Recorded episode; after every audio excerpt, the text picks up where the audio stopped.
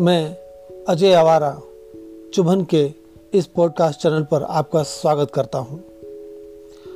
मैं आपसे रूबरू हो रहा हूँ एक नई श्रृंखला के लिए इस श्रृंखला में हम आपसे बात करेंगे, मुलाकात करेंगे, कुछ विचार विमर्श करेंगे, मंथन करेंगे, चिंतन करेंगे नए नए विषयों पर नई नई बातों पर यूँ भी समाज में, देश में बहुत से विषय उठते रहते हैं और अगर उन पर मंथन चिंतन किया जाए तो हमारी सोच का दायरा बढ़ता है।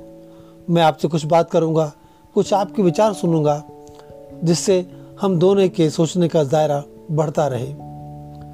और इस श्रृंखला का नाम होगा अवारक की बातें। आइए अवारक की बातों को आगे बढ़ाते हैं। अवारक की बातें यानी मेरी बातें, अजय अवारक की बातें। आप सबके साथ और मैं इस श्रृंखला में अपने सभी श्रोताओं का अभिनंदन, स्वागत करता हूँ। आज का विषय बड़ा ही ज्वलंत विषय है। आपने सनातन संस्कृति का नाम तो सुना ही होगा। हिंदू धर्म का आधार है। और इस बात से कोई इनकार नहीं कर सकता कि सनातन संस्कृति विश्व की प्राचीनतम संस्कृति रही है। और सनातन सिर्फ़ एक संस्कृति या धर्म का आधार नहीं है। सनातन विज्ञान है। सनातन मानव व्यवहार है। सनातन मानव की मानव का संस्कृति है, मानव को एक आचार विचार की भी श्रृंखला है। सनातन से हमने बहुत कुछ सीखा है। सनातन से हमने समाज बनाना सीखा है, व्यवहार सीखा है, विचार सीखा है। सनातन ने मानवता को आकार दिया है। लेकिन क्यों आज ये सनातन संस्कृति विवादों के घेरे में है? चलिए इस पर ही कुछ बात करते हैं। किसी समय ज्ञान का एकमात्र स्रोत रही सनातन संस्कृति आज संदेह के घेरे में है। जिस संस्कृति ने मानव को ज्ञान की राह दिखाई, वही संस्कृति आज गवारों की संस्कृति कही जा रही है। आखिर समस्या कहाँ है? समस्या है क्या? क्या विश्व की प्राचीनतम संस्कृति जिसने मानवता के लिए न सिर्फ़ धर्म का बीज बोया, बल्कि विज्ञान की नींव भी सनातन ने ही रखी? इतना ही नहीं सनातन ने विज्ञान की हर शाखा को उस प्राचीन काल में भी अपने उस उत्कर्ष तक पहुँचाया। आज भी नए आविष्कार के आधार सनातन के इतिहास में दबे मिल जाएँगे।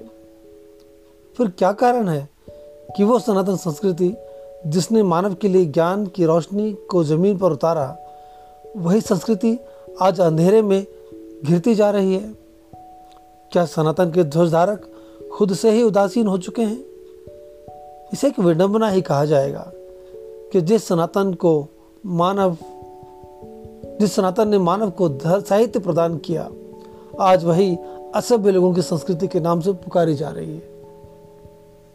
शायद इसके लिए वही लोग जिम्मेदार हैं जिनके कंधों पर इस संस्कृति के पोषण का भार है। स्वयं को श्रेष्ठ साबित करने की जिद, आपसी बैर व फूट ने विदेशी आताताइयों को हम पर हावी होने दिया। उन विदेशी आताताइयों ने अपना काम बड़ी खूबी से किया। उन्होंने अपनी संस्कृति को हमारे लहू में सींच दिया। परिणाम स्वरूप उधार की संस्कृति वृद्ध हो गई और सनातन हो गया गौण। जो संस्कृति विश्व में ज्ञान, विज्ञान, धर्म, आचरण एवं मानवता की ध्वजवाहिनी रही, आज अपने ही घर में विरोध एवं अवहेलना की शिकार हो रही है। आज सनातन संस्कृति के पालकों को सिर्फ़ रूढ़ीवादी कहकर किनारे ही नहीं किया जाता, बल्कि उन पर अब तो पिछड़ेपन का लेबल भी लगा दिया गया है। सनातन के अस्तित्व को नकारने के लिए तर्क दिए जा रहे हैं। वह भी हमारे ही, अपने ही लोगों द्वारा। आज सनातन के अस्तित्व को साबित करने के लिए उसे अवशेषों में खोजा जा रहा है। जाने क्यों हम स्वयं के आधार को मिटाने में लगे हुए हैं। क्या हम स्वयं के अस्तित्व से मुँह मोड़ रहे हैं?